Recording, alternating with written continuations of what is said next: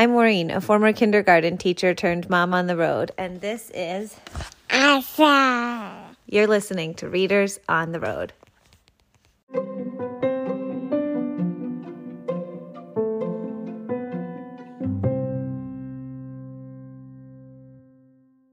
The book book's in.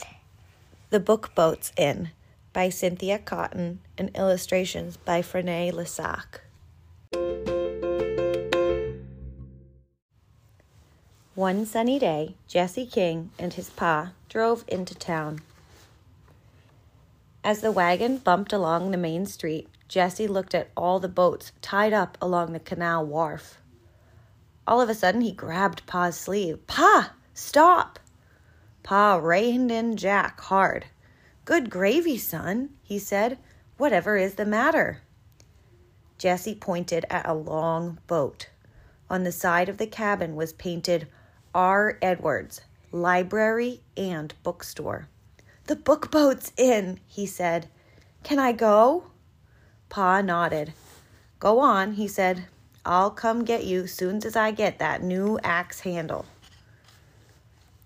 Jesse jumped down and took off running to the wharf. Mr. Edwards was just hanging up a sign that said, Open. Whoa there, he said as Jesse bounded over the gangplank and onto the deck. You know the rule.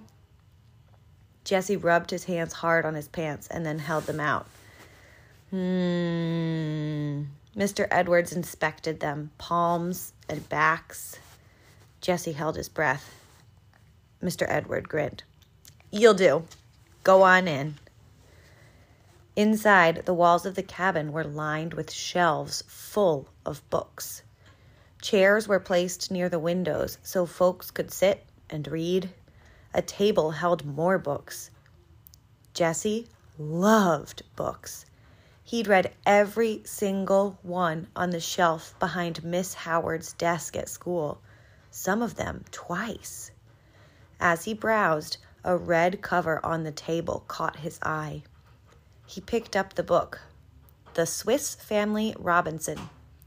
Of all Miss Howard's books, this was his favorite a story of a shipwreck and adventure.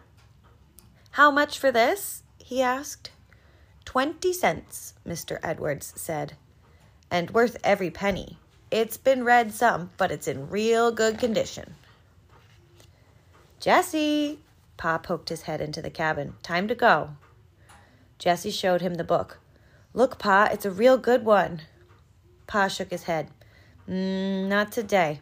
That axe handle cost more than I thought it would. Jesse ran his fingers over the red cover, then put the book back on the table. When will you be back? he asked Mr. Edwards. A week from today, Mr. Edwards said, and that'll be it for a good while. I'd sure like to have that book for my own, Jesse said as the wagon bounced towards home. Maybe you could earn some money before the book boat comes back, Pa said. Ask around. Back at home, Jesse climbed up to his sleeping loft and took his treasure box from a little shelf nailed to the wall. In the box was a sparkly stone, a brass button with an eagle on it, and a little leather pouch that held three copper pennies. Two he'd earned picking apples, and one he'd found on the street. And a silver dime given to him on his 10th birthday by Grandfather King, 13 cents. He needed, by Grandfather King, 13 cents. He needed seven more. On Monday, after school, Jesse went to the general store. Do you have any work I could do? he asked the owner, Mrs. Blake. She thought for a moment. Mm, I haven't had time to sweep the floor today, she said. I can do that, Jesse said. Jesse swept every inch of the store's floor. He even swept the porch and wiped the front windows with a rag he found behind the counter. When he was finished, Mrs. Blake paid him a penny for the sweeping and an extra half penny for the windows. Jesse worked every day after school. He cleaned harnesses at the livery stable, chopped wood for the tavern, and ran two errands for Dr. Porter. When he went home, he had chores and studying to do. There was no time to play, but Jesse didn't mind. By the end of the week, he had seventeen and a half cents. It's not near enough, he told Ma, but maybe if I tell Mr. Edwards how hard I've worked, he'll sell me that book for that much. Saturday morning, after breakfast, Jesse said, Can we go into town? Chores first, Pa said. There are potatoes to be dug and stones to be cleared from that patch I want to plant next. Jesse worked all morning and into the afternoon, stopping only for a short noon meal. At last, Pa said, All right, that's enough for today. Let's wash, and I'll hitch up Jack. Jesse scrubbed his hands and face. He stuffed his leather pouch into his pocket, then climbed up on the wagon seat beside Pa. All the way to town, Jesse felt fidgety inside and out. What if the book boat didn't come today? What if it had already come and gone? Can't Jack go any faster? he asked. Don't worry, Pa said, patting Jesse's knee. We'll get there.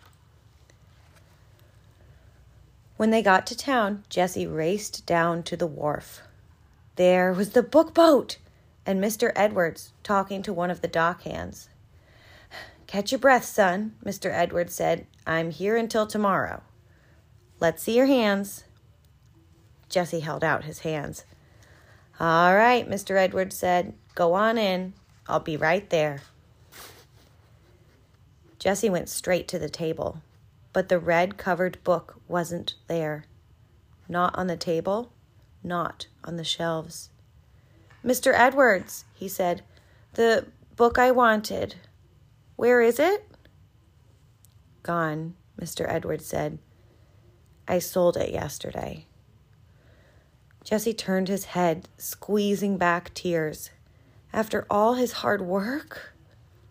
Mm, how about this instead? Mr. Edwards pulled a brown covered book from beneath the counter. Jesse shook his head. No thanks. Just take a look. To be polite, Jesse took the book. A smile began at the corners of his mouth and grew bigger and bigger. The Swiss Family Robinson, he said. I got it in a trade, Mr. Edwards said. It's been read more than the other one, but because it's more worn, I can let you have it for less. How much? Mr. Edwards rubbed his chin. How does 14 cents sound? Done, Jesse counted 14 cents into Mr. Edwards' hand. Thank you, he added. Mr. Edwards put the money in a little box. Then he pushed a quill pen and a little bottle of ink across the counter. Better put your name in it, he said. Jesse dipped the quill into the ink. Opening the book, he wrote inside the cover Jesse King, his book, 1835. An author's note. I first learned about floating libraries when I read a newspaper article written by Doug Farley, director of the Erie Canal Discovery Center in my hometown of Lockport, New York. As I read it, I thought back to my younger days and remembered the first time I saved my money and bought a book of my own. It was a novel titled The Travels of Jaimie McPheeters by Robert Lewis Taylor. I still have it. When the Erie Canal was finished in 1825, it opened the door to westward expansion. Boats of all kinds traveled up the Hudson River from New York City to Albany, then west to Lake Erie and beyond. Cities such as Buffalo, Cleveland, Chicago, and Detroit grew rapidly.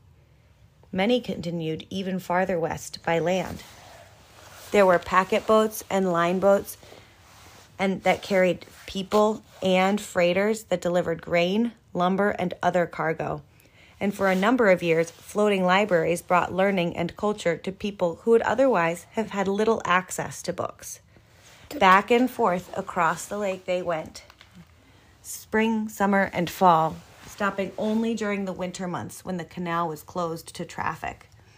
These boats carried all kinds of books between Albany and Buffalo, stopping at towns along the way, sometimes just for a few hours and sometimes for a few days. A person could either rent a book for a small fee, keeping it until the boat came back, or buy a book outright. As many towns along the canal grew, they built their own free libraries. Eventually, the book boats vanished, but for a time they provided an invaluable service to many people, in- including young ones like Jesse. The end. What's Jesse? Where's Jesse? On the book boat. Why is he? He loves to read like you.